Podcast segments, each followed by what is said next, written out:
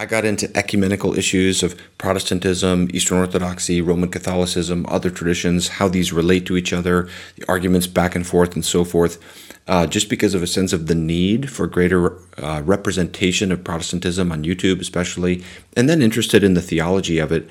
One of the things I've come to see slowly, more and more and more, and now it's a major point of awareness in my mind that I'm much more alert to now is the at a at a practical level the ecclesial anxiety that is underneath a lot of these discussions.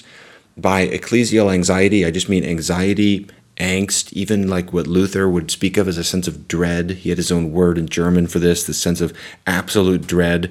You know, think of the way you feel when you're extremely nervous before public speaking, or something like that. This sense of utter dread, you know, um, that you feel he felt that in his relationship with God for many years, as everybody knows.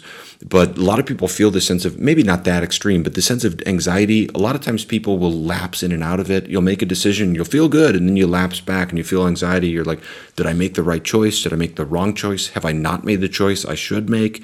People are worried about that at different levels, you know, just my relationship with God now, but also for salvation. A lot of people are worried about damnation so this is, and this is across different traditions. I'm not trying to speak to just one tradition. I'm speaking to like human reality it affects every tradition within Christianity, people outside Christianity as well. So I wanted to give a briefer and more pastoral video. Every now and again, I, I kind of go out of academic mode into pastor mode, especially when I sense a need for that. And I do in, in the conversations right now. I, I just feel this so much. I've come to see it more and more and more.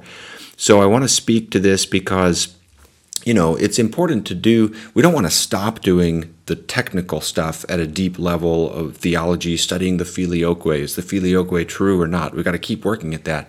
But we also need pastoral instruction along the way concerning the promises that God has given to us in and through the gospel of Jesus Christ.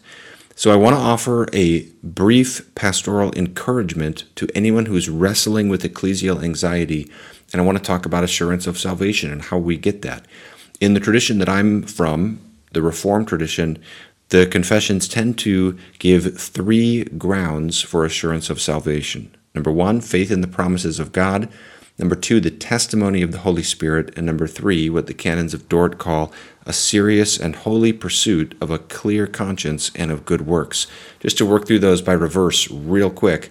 The third there is helpful actually actually to push away a lot of the caricatures about easy believism, as though that's the Protestant view. Um, assurance of salvation is not to be assumed for people in a position of laziness, people who are very backslidden, when we neglect Christ, when we run away from the church, when we avoid the means of grace that Christ has provided for us. We often lose a sense of assurance of salvation. And even if we are saved, we often have the sense of cloudiness in our relationship with God. Assurance of salvation comes in the context of a, a, sincere pursuit of Christ, pursuit of a clean conscience, pursuit of good works, etc. Uh, the basis for the second of those grounds, the testimony of the Holy Spirit, is Romans 8:16, which says the Spirit Himself bears witness with our spirit that we are the children of God. That's an amazing verse. I've been reflecting about this recently was just sharing with our church on Sunday of just how encouraged I've been lately and just being reminded about how God answers prayers. There's just been so many times recently where my wife and I, for example, do Stones of Remembrance uh, January 1st each year, and then we do it in the middle of the year at our anniversary as well. We look back and see how God's been faithful, and then we pray for things. And I was reflecting with her over the past year, we were running out of things to pray for because the Lord has been so overflowingly good to us and answered so many prayers. And then at our church, we're praying for revival at our church and in our valley, and we've seen answers to that. And it's just, I've just been reminded, you know, that it's actually a promise. The, the, we think of Jesus saying, If you who are evil know how to give good gifts to your children, how much more will your Father in heaven give the Holy Spirit to those who ask Him? Our Father delights to pour out the Holy Spirit upon His children. He promises to answer our prayers. There's so many scriptural passages about how God answers prayer. And I just believe this with all my heart when we come to Him and say, Holy Spirit, give me that assurance. Testify to my heart that I know that I'm a child of God.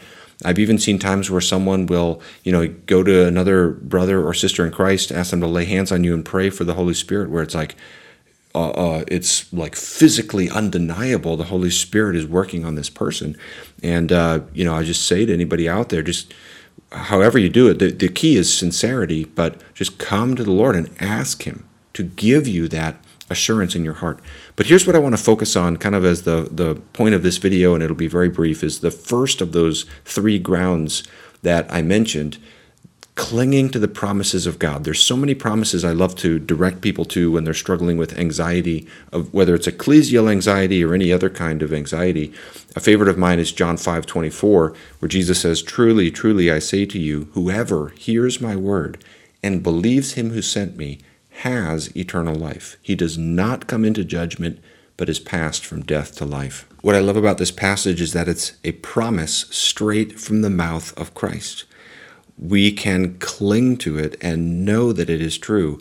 And I'll just put this extremely bluntly. When we're struggling with ecclesial anxiety or any other kind of anxiety, with with ecclesial anxiety, I think the the way I want to pastor someone is to help them understand that our doctrine of the church is so important, but it is not to be our ultimate object of trust.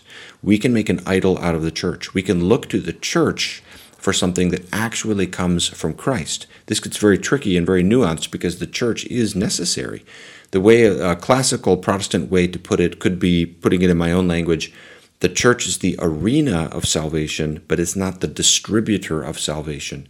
So, in other words, salvation comes through the church, but it comes from Christ ultimately. So the church is essential, but the church is essential in the form of a servant, not in the form of a master certainly not in the form of a cruel taskmaster who's going to leave your eternal destiny hanging on whether you get the filioque right, you know? So the, the, the blunt way to put it is just to say when you're wrestling with anxiety, ecclesial anxiety, any kind of anxiety, is to come back to this simple focus. Do you trust in Jesus Christ? It, it, in the deepest places of your heart and soul, are you surrendered to Him? This often bubbles up in those, you know, the poignant moments of life when you're really nervous right before public speaking or something like that. I may have mentioned that already.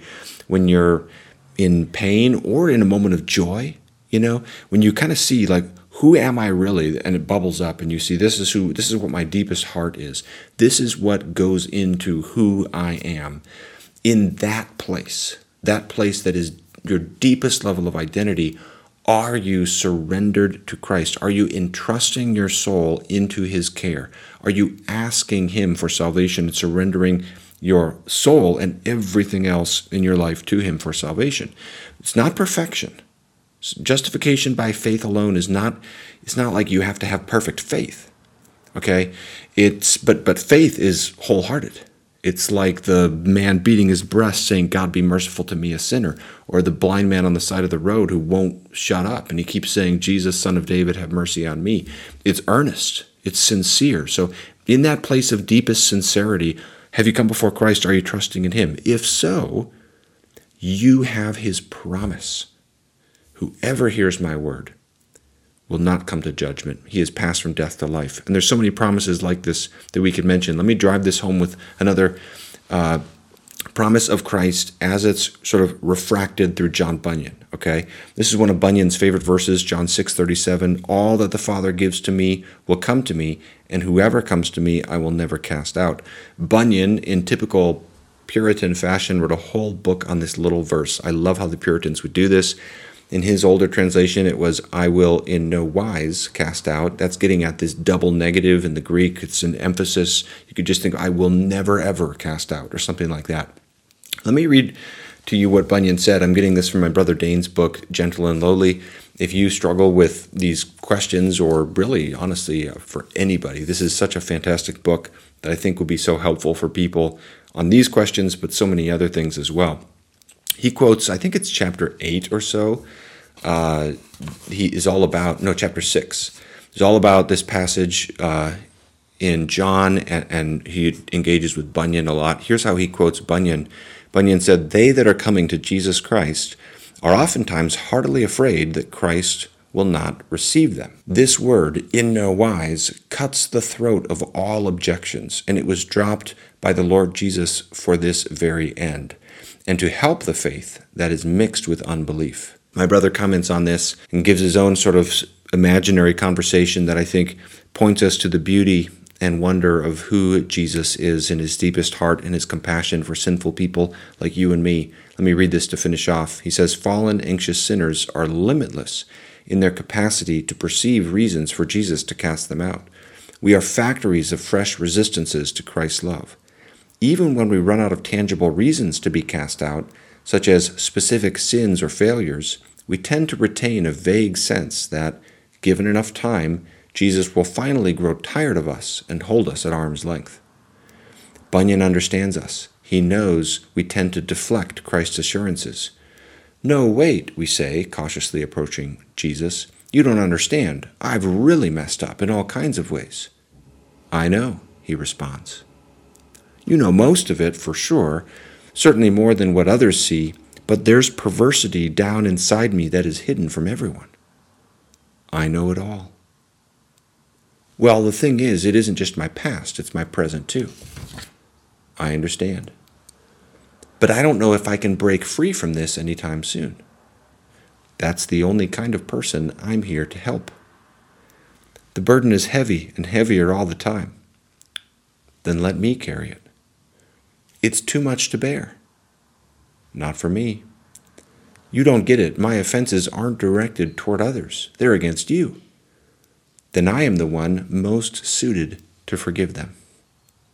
But the more of the ugliness in me you discover, the sooner you'll get fed up with me.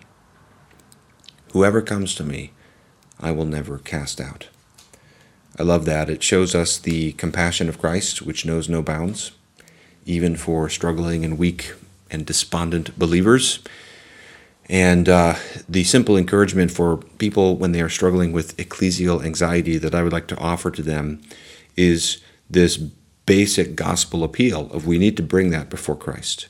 We need to come before Christ and say, Jesus, you know, here's the thing a lot of times we think, oh, if I can, if I study this enough, a lot of people are on this quest for infallibility. Like, I need to know for sure. I need to get this Cartesian certainty that I'm in the right ecclesial system or I've thought about the doctrine of the church right enough and I'm wrong. And, you know, honestly, so much of the uh, vitriol of online discourse, I wonder if anxiety is affecting it because people are so nervous. Like, what if I'm wrong? What if they're right? And they're hearing a, an attack on their view and they're feeling their defenses go up and so forth. And I think we've got to be so careful that we don't get pulled into this mindset that, you know, we should debate, we should study, we should work at all of that, but we're not going to find our resting place in that. We're not going to get to this place where it's like, oh, because I thought about the filioque for 20 years, now I know, and now I have confidence. No matter what you do, you will always have the panic attack if your trust is in your own reason.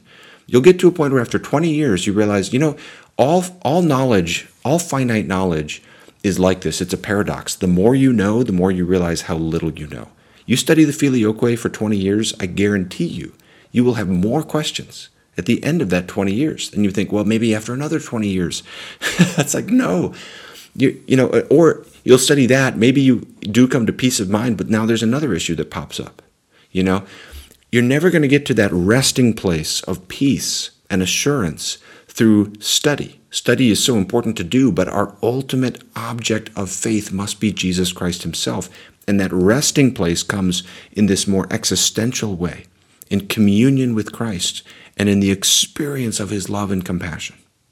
And I would want to strongly encourage anyone who struggles with ecclesial anxiety to uh, not think I'm going to overcome that through getting a better argument or whatever, but through personal communion with Christ because He is the one from whom we receive salvation. And He has promised us that whoever has come to Him he will in no wise cast out. And that is too precious a promise for us not to use and cling to and bring all of our anxieties under its dominion. So I hope that video will help someone else out there because I think a lot of us I was going to say a lot of us need this. All of us need that from time to time, I think. So, anyways, God bless you all. Thanks for watching. It is now, I'm recording this on Monday, November 28th. We're almost into 2023. Crazy enough. I've planned out my videos for December. I have a tentative plan for January through May. I'm going to take summer 2023 off from social media, but I'm really excited about the things coming up, and I'll share more about that in the weeks ahead. Thanks for watching this. Let me know what you think in the comments. God bless.